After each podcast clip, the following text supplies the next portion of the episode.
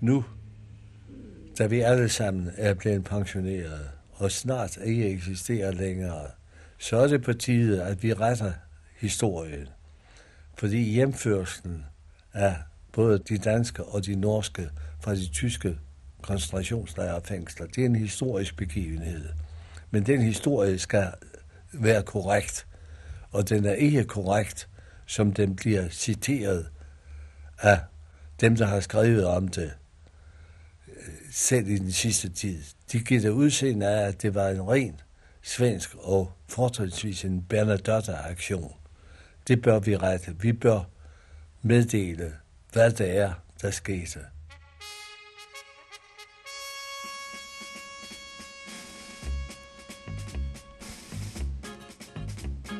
Wenn die Soldaten durch die Stadt marschieren, öffnen die Mädchen Fenster und die Türen.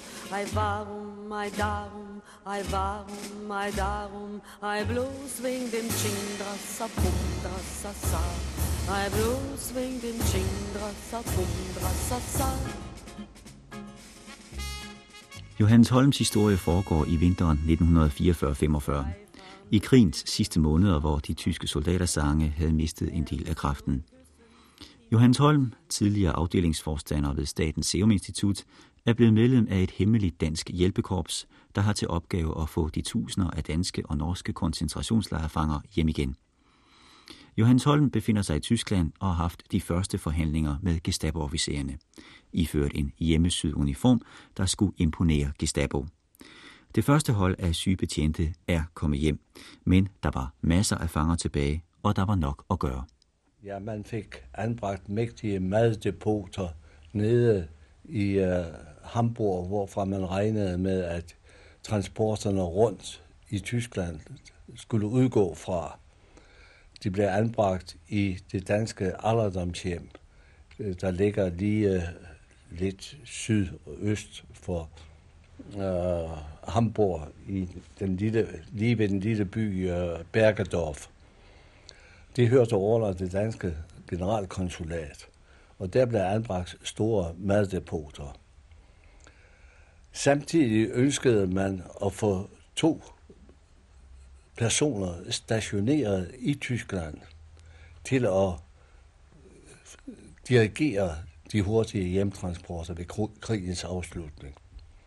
Meningen var, at en skulle anbringes i Berlin og en i Hamburg. Det sidste job overtog politilægen i København, Dr. Thune Andersen. Hvorimod det job som læge, officielt som læge ved legationen i Berlin, måtte jeg overtage efter opfordring fra Bas og Kok.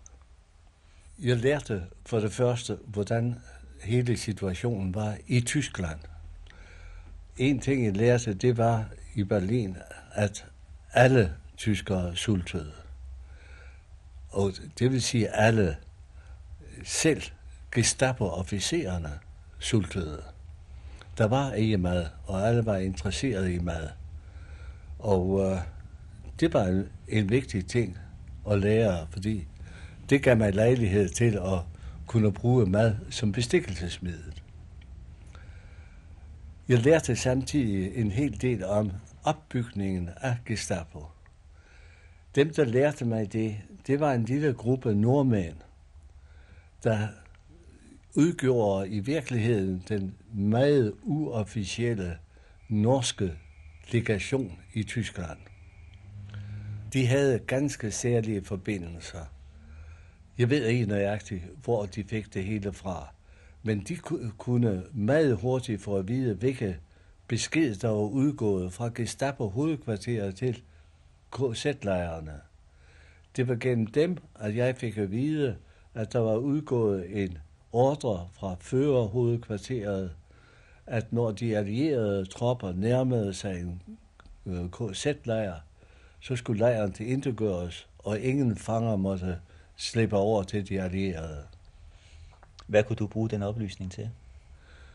Ja, jeg meddelte den hjem, og det betød, at der måtte handles hurtigt, når, når der når det skulle handles, og der var mulighed for at handle. Hvordan skete det så, at du kom tilbage til Nordtyskland og området omkring den danske grænse?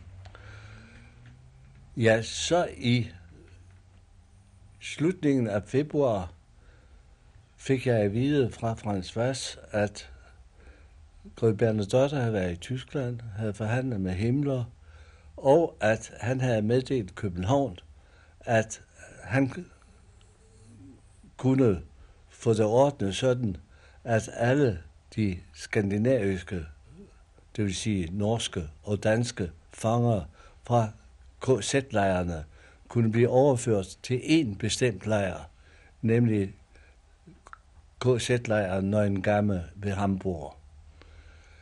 Han øh, havde dermed ikke kunnet få tilladelse til også at få overført de skandinaviske fanger i fængslerne. Tyskerne havde stillet som betingelse, at han selv måtte sørge for transport fra de forskellige koncentrationslejre til Neuengamme, og at der derfor var i gang med at blive organiseret en afdeling officielt under det svenske Røde Kors, der ville drage ned til Tyskland og foretage denne opsamling eller sammenbringen af fangerne til Nøgengamme. Og øh,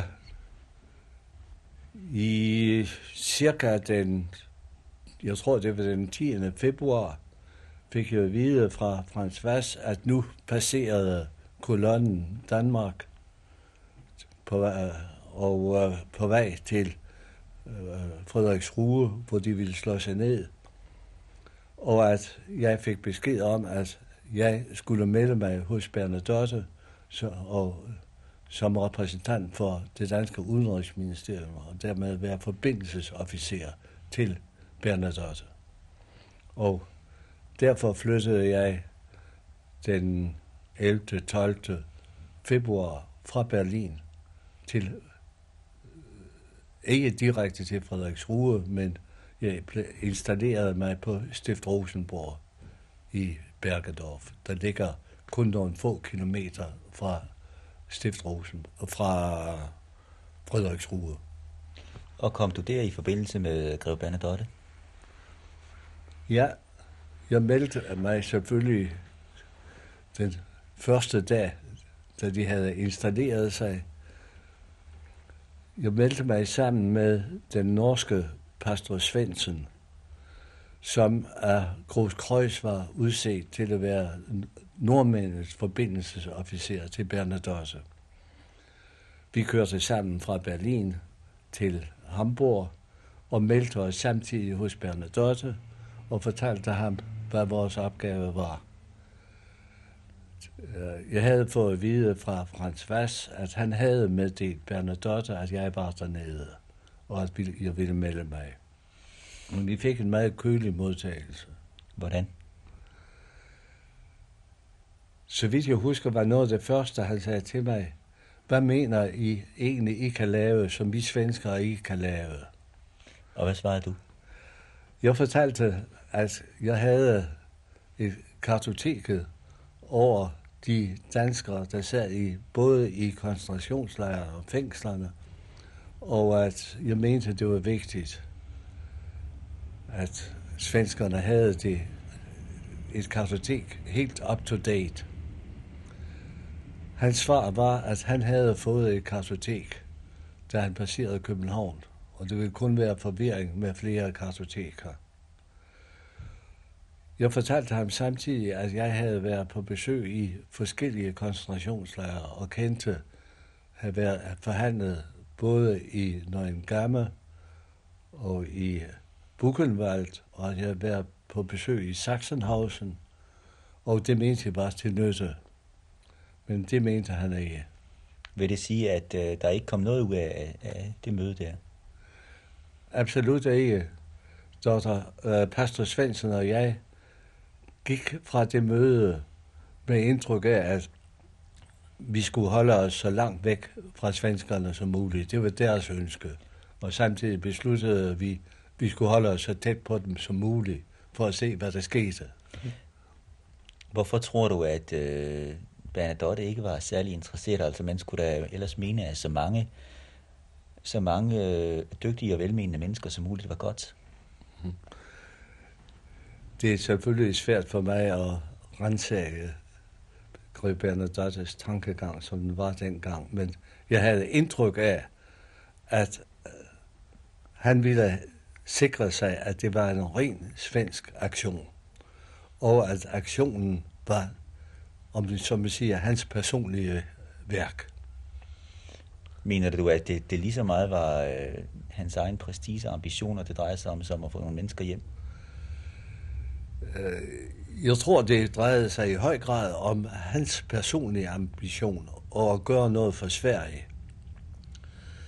Jeg følte aldrig i de diskussioner, jeg havde med ham, og dem, de møder, jeg over, overværede med ham, at han havde store følelser for øh, KZ-fangerne. Hvad skete der så efter, at I havde overstået det der første ikke særlig heldige møde med, med Grev Bernadotte? Ja, så henvendte vi os til chefen for den svenske kolonne. Det var en svensk oberst. I den nemlig hele kolonnen var i virkeligheden bestod af militær, men de var i Røde Kors uniformer.